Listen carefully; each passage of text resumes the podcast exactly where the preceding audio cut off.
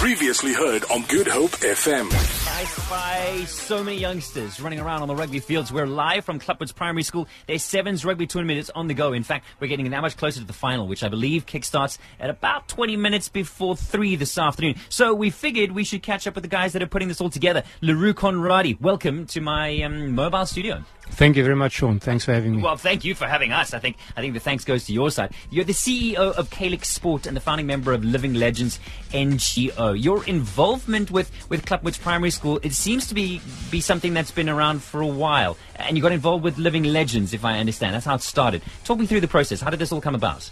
Uh, Living Legends uh, was founded by me and a friend uh, at the beginning of 2011. Okay. Um, and we're mostly based in the Western and Eastern Cape through physical education programs in schools. So we train um, instructors that we then allocate to the schools like a staff member. Um, and they then run those programs in the life orientation period. So um, is one of the schools that we got involved in. And we are now, I think it's for our, our third year that we're involved there. Um, an awesome school that's, that's a pillar in the community and always a pleasure working with them uh, with incredible principal that you guys have spoke to earlier. So through Living Legends, we started working with the school, and when I heard about the Sevens event um, from a Caylix sport perspective, I said, "But let me help you guys. Uh, let's take it to the next level, um, and really try and make this one of the benchmark under 13 Sevens events in the Boland and hopefully the gr- Greater Western Cape." I believe it's the only one of its kind, and there are 16 schools competing here today. Yes, that's correct. Okay, Yeah. so there's 16 schools, which means there's a lot of kids from around the Boland region that have made their way to Klapmuts Primary School. So you're bringing in lots of lots of feet, lots of eyes, lots of people um, to this fantastic facility. Really, I mean, the facility looks great. And in terms of what Caylix Sport has done, how exactly did you get involved? What did, what did you do with the event that had been running uh, two years ago? It started three years ago. Yes, this is the third year that the school is doing it. So they've d- done a great job to initiate it and get it off the ground. They Right. had 10, 10 teams uh, two years ago and 10 last year Last as well. year, okay. Um, and uh, through one of the areas in Caylix Sport, we host um, events and international events. And, and I met with them and I said, um, but let me help you guys. So I got involved more on a su- supporting basis Okay. to, to guide them through putting the whole event together. Got in uh, contact with some of my uh, um, sponsors and, and friends and say um, and ask if they can, can be more involved.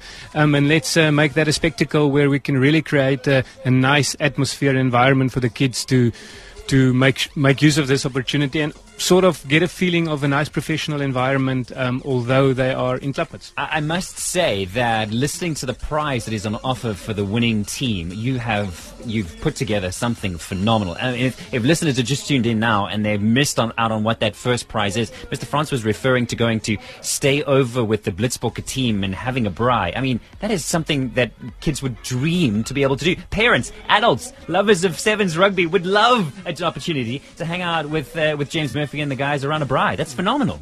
Yes, uh, I think, and that's one of the reasons why we started this event, and hopefully we can do more of that, is to create opportunities where kids can experience things that they would never have, um, and and. Um, broaden their horizons, get them to think differently, and, and, and create some kind of hope. So yes, the, the two teams that play in the final will, will stay one evening at the Stellenbosch Academy of Sport. And they will have a the Friday night, and then a sevens clinic on, on the Saturday morning. And hopefully, if the schedules allows it, some of the, the Springbok sevens teams will be there. Definitely some of the ex sevens and some of the current coaches and so forth. So it will be a massive experience for the guys in Stellenbosch. something that they will remember for years to come. And in fact, it even gives me Hoendervleis now as I think about how, how much it's going to mean to those youngsters. So then I assume you have a vision with regards to sevens beyond just this particular event, Larry. Like, what, what are your thoughts with regards to sevens and maybe developing it further across the country? I think there's a there's a huge gap uh, when it comes to giving kids exposure through sevens rugby, specifically primary school. So that's why this event is also under 13 tournament. Um, this is an area where you can still have a big impact on the kids as they develop. Right. Um, um, help Sure. them um, to to start dream big. Um, I think you to give them exposure in events like this, you, you teach them that there's so much more out there than what they experience in the community. So one of the big things is to bring other schools from various backgrounds to areas like Klapmuts um, and also take schools like Klapmuts or some of the other schools that's here to other areas like a Paarl Gym or something like that. So the bigger vision is sort of to create eight zones in the Western Cape Okay. with eight primary schools in that zone, various schools Okay. from various backgrounds. Um, that the two um, teams that plays in the final, they go through to a final event that happened in Stellenbosch. So 16 schools will then take part at the end of the year in a big event, which we will combine hopefully with a club event and uh, international invitational tournament as well. Then the kids will be exposed to uh, to awesome facilities in Stellenbosch. Um, hopefully, we can also create a nice atmosphere and, and get some great partners on board for that. And yeah, if we if we're lucky enough and we do a good job and we get the needed sponsors on board, we can duplicate it and take it nationally. So Yeah. this is hopefully the start of of very exciting things to come. And for me, it's just about giving the kids the opportunity and, and get them to have fun and express their talents and, and start to dream big about Yeah, I- what can be. I, foresee one day talent scouts sitting on the side of these uh, these very rugby lines and watching the future talents and, and picking them out already. Who knows what Neil Powell will be able to find on these fields today. Uh, Le Roux Conradie, thank you so much for your time, for your expertise in putting this event together, and we look forward to partnering with you in the years to come with such events. This is fantastic.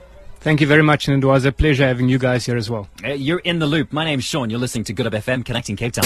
Hey, yo, check it out. Good Hope FM. Good Hope FM. GoodHopeFM.co.za now.